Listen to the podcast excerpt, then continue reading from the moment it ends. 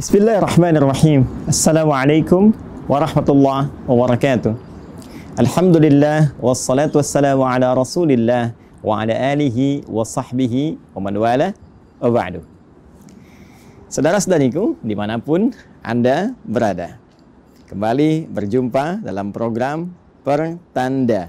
Pernah tahukah Anda? Pernah tahukah Anda bahwa Imran alaihi salam bukanlah seorang nabi namun keluarga besarnya begitu dimuliakan dalam Al-Qur'an bahkan terpilih menjadi satu di antara 114 surah yang difirmankan oleh Allah Subhanahu wa taala. Pernah tahukah Anda bahwa Imran alaihi salam menyiapkan keluarga besarnya bukan sekedar menjalin rumah tangga biasa, namun kompak dengan istrinya Hanna alaihissalam membangun tarbiyah yang kuat dalam kehidupan rumah tangga yang dihias dengan bingkai samara, sakinah, mawaddah, rahmah. Pernah tahukah Anda bahwa Emran dan Hanna keduanya kompak menyiapkan generasi terbaik yang diridhoi oleh Allah Subhanahu wa taala yang bahkan dimulai dengan perencanaan sejak sebelum Hana mengandung. Mesti ada keturunan yang dekat dengan Allah, menjaga martabat, dimuliakan dalam lingkup dunia akhirat dan membawa kebanggaan keluarga besar ketika kembali menghadap Allah Subhanahu wa taala.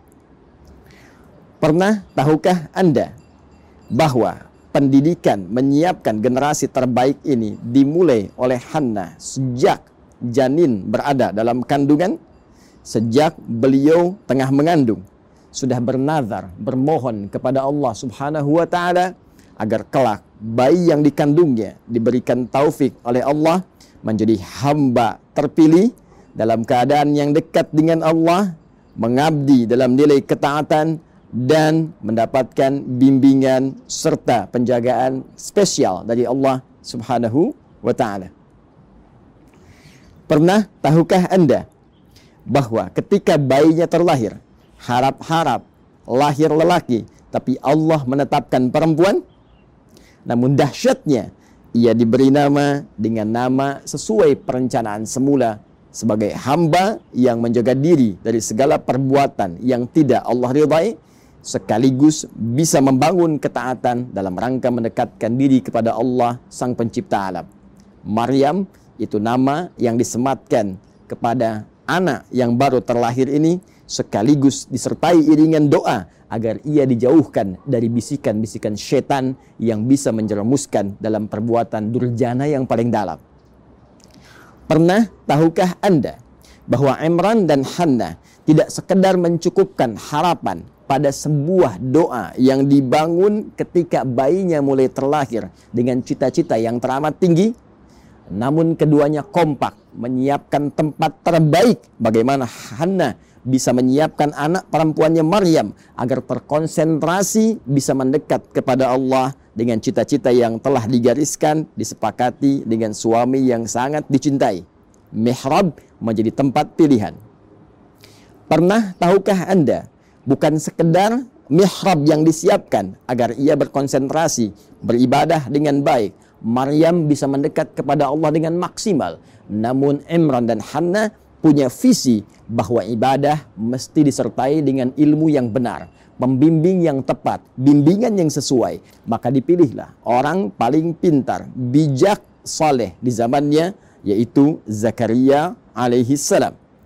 Seorang nabi dekat dengan Allah, seorang pintar, bijak dan mampu membimbing anak bernama Maryam.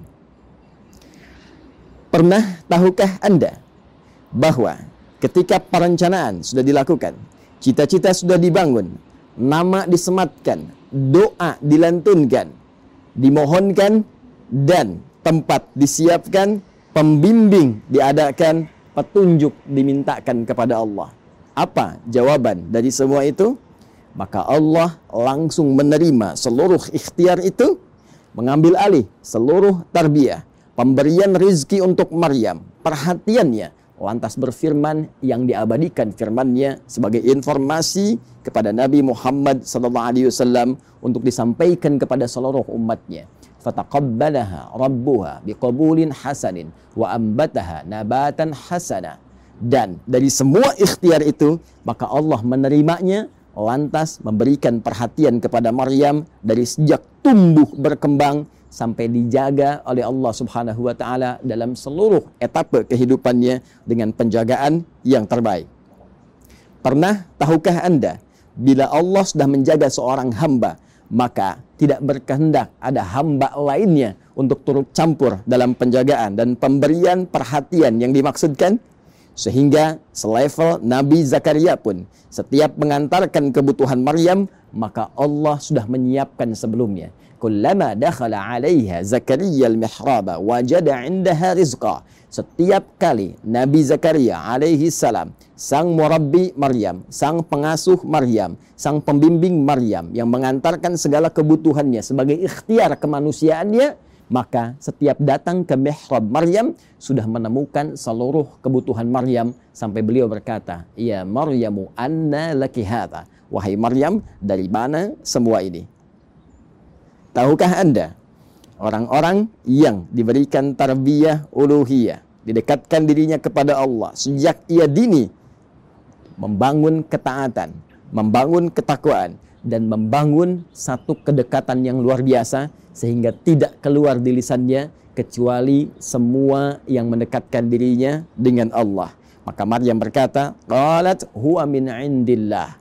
Ia berkata, "Paman, wahai pengasuhku, semua yang engkau dapati ini bersumber dari Allah Subhanahu wa taala. Tahukah Anda?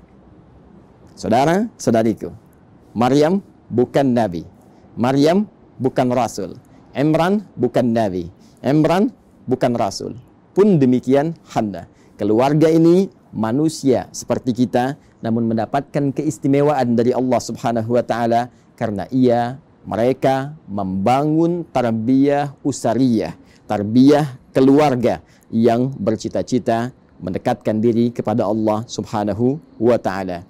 Seakan Allah ingin memberi pesan bahwa manusia mana pun walaupun bukan nabi, bukan rasul, namun berusaha membangun ketakwaan dirinya kepada Allah, membangun cita-cita sejak dini, siapkan anak Anda mau punya passion apa? Apakah seorang ahli tafsir? Apakah seorang ahli hadis? Apakah seorang ahli fikih? Siapkan bahkan sebelum ia hadir dalam kandungan.